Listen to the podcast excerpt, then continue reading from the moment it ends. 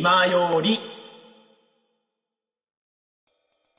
はい、ということで、えっと、このままね、もうちょっと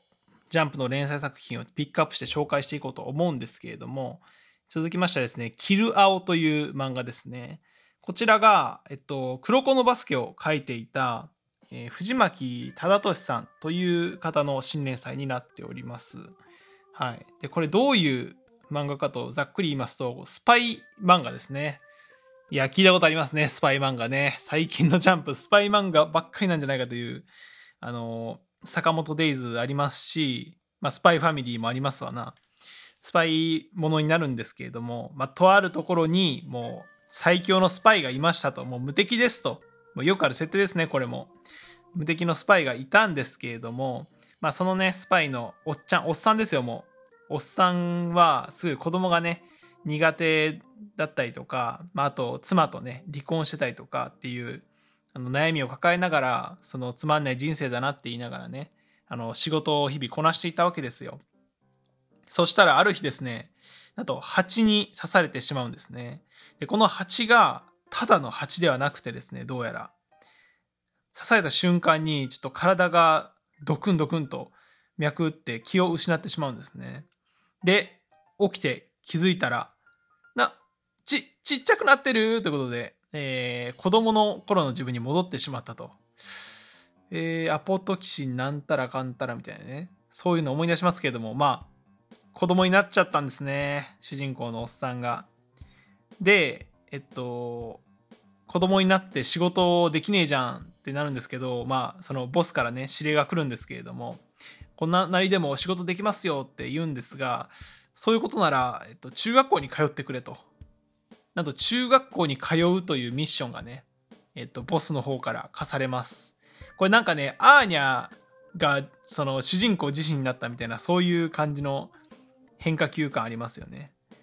で、なんでかっていうと、そのボスの娘が、あの、私立中学に入れようと思ってるんだけど、その、入れたいところに潜って内部調査してほしいと。まあ、つまりは、あの、娘が行くとこの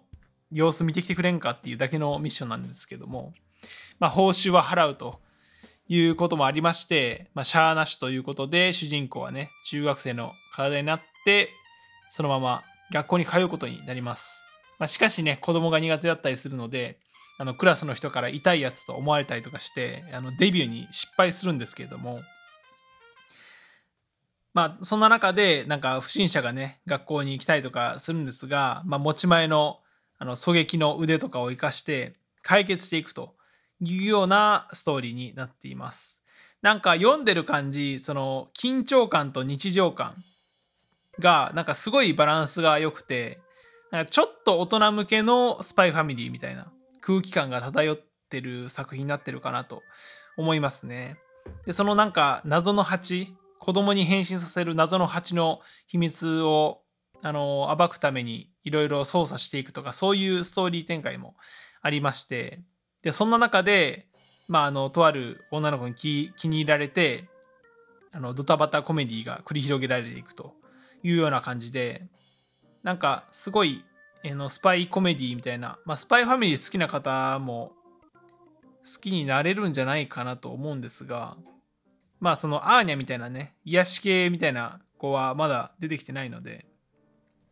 まあちょい大人向けって感じの雰囲気はあるかもしれないですね。はい。黒子のバスケはですね、僕なんか、あの、アニマックスの一挙放送で見たことがあって、なんか青峰が出てきたあたりで止まってるんですよね。だから全然あの、最後までは知らないんですけれども。まああの、もともとね、そういう実績のある作者の方なので、今後も面白くなっていくことを受け合いなんじゃないかなとえ期待して僕は今読み進めておるんですが、まあ普通に面白いですね。うん。なんか主人公が、あの、殺しばっかりやってきたから、学がなかったんですよね、もともと。なんだけど、学校に通い始めたことによって、勉強楽しいってなっていくっていうね。だから勉強楽しすぎて学校行きたくなるっていう、あの、面白い展開があったりとか。で、その蜂のね、あの、秘密を突き止めるために、あのちょっといろいろ一悶着あったりとかっていうのがねなんかあんまりあのなんだろうな構えず読めるというか、気楽に読める感じもありつつ、ちょっと、あの、緊張感も、あの、画面から漂いつつっていうバランスが非常にいいと思いますので、これもすごいおすすめだなと思っております。えー、キルアオでした。はい。続きましてですね、えー、ドリトライという、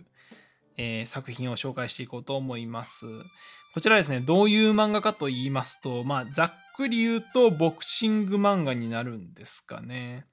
主人公のお父さんがですね、あの、剣闘っていうね、あの、拳戦うって書いて剣闘なんですけども、剣闘のチャンピオンということでして、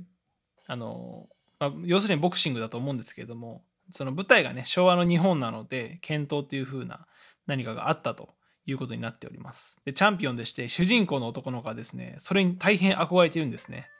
いつか俺も父ちゃんみたいになってやるんだいみたいなテンション感で、えっと、進んでいくんですけれども、あの、なんせね、主人公が弱くてですね、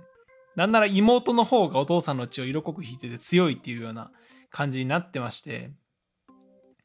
まあそんなこんなだけど、その、父ちゃんみたいに強くなるぞと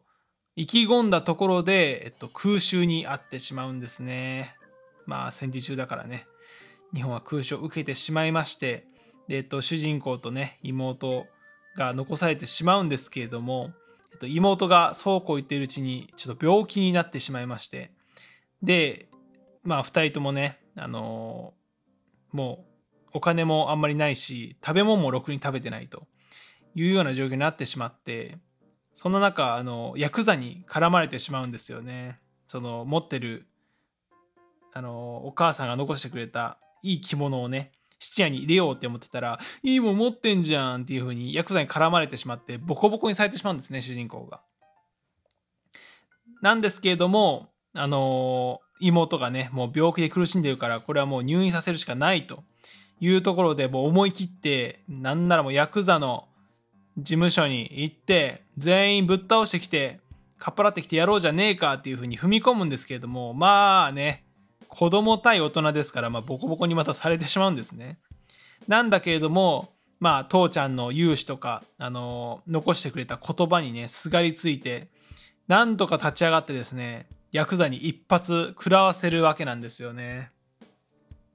まあ、なんですけども、一発食らわせたぐらいではね、まあ、どうしようもなくて、あの、他にもね、たくさん仲間がいるので、絶対絶命の状況だったんですが、まあ、そんなところをですね、ヤクザの親分に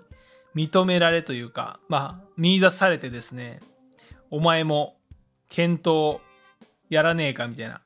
検討で稼がねえかというふうに誘われて、あの、検討の道に走っていくと。いうような、えあらすじになっております。はい。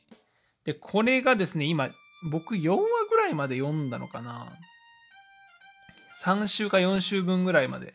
読んだんですけれども、まあ結構ね、その、なんやその構造、体の構造っていう、その突飛な、あの、敵とかがですね、出てきてるので、なんか明日の情景というよりかは、なんかバキにちょっと近い感じになっていくのかなっていうような匂いがちょっとしておりますね。なんかそこら辺の塩梅、そのファンタジーな、あの、塩梅との兼ね合いが、どこまで行くのかなっていうのがすごいワクワクしておりまして。で、なんか、今のところ、その主人公に特殊能力があるとかでは、あの、見受けられないんですけれども、まあ本当に絵の力強さと、なんか、その厚さっていうので読まされる感じがして、普通に面白いなと思っちゃうような感じになってますね。まあ、ボクシング漫画っていうとね、なんか明日のジョーとかね、ありますけれども、あれ、明日のジョーってボクシング漫画だっけ？読んでねえからわかんねえんだけど、初めの一歩もボクシング漫画だっけ？その、え、どっちも、どっちも違う漫画だっけ？もう全然わかんない。あの、すごい怒られそうだけど、本当にあの、読んでないってわわからないんですけれども、まあ、ボクシング漫画の中でもなんかファンタジー要素がちょっと強い。ファンタジー要素というか、なんか敵の個性が強めの漫画になりそうだなという予感がちょっとしておりますね。ですごい絵もね、なんか個性があってですね、ななんか特有の濃さ、濃いんだけど、なんか鬱陶しすぎないみたいな抜け感があって、すごい読みやすいなという感じがしてますね。うん。さあ、これがバキ的な方向になっていくのかどうかっていうところがすごい注目点だなと思っております。えードリトライという漫画ですね。いや、ボクシング漫画本当読んだことないから、なんかそういう意味でもワクワクしてるんですよね。うん、本誌をかけていこうと思っております。はい。まあ、ここら辺でいいかな、ジャンプ紹介は。はい。以上、えー、発注シグマのジャンプ本誌連載漫画紹介のコーナーでございました。気ままに寄り道クラブではメッセージを募集しております。メッセージの宛先は、質問箱で募集しております。そして、気まよりではみんなで作るアットウィキを公開中。みんなで編集してね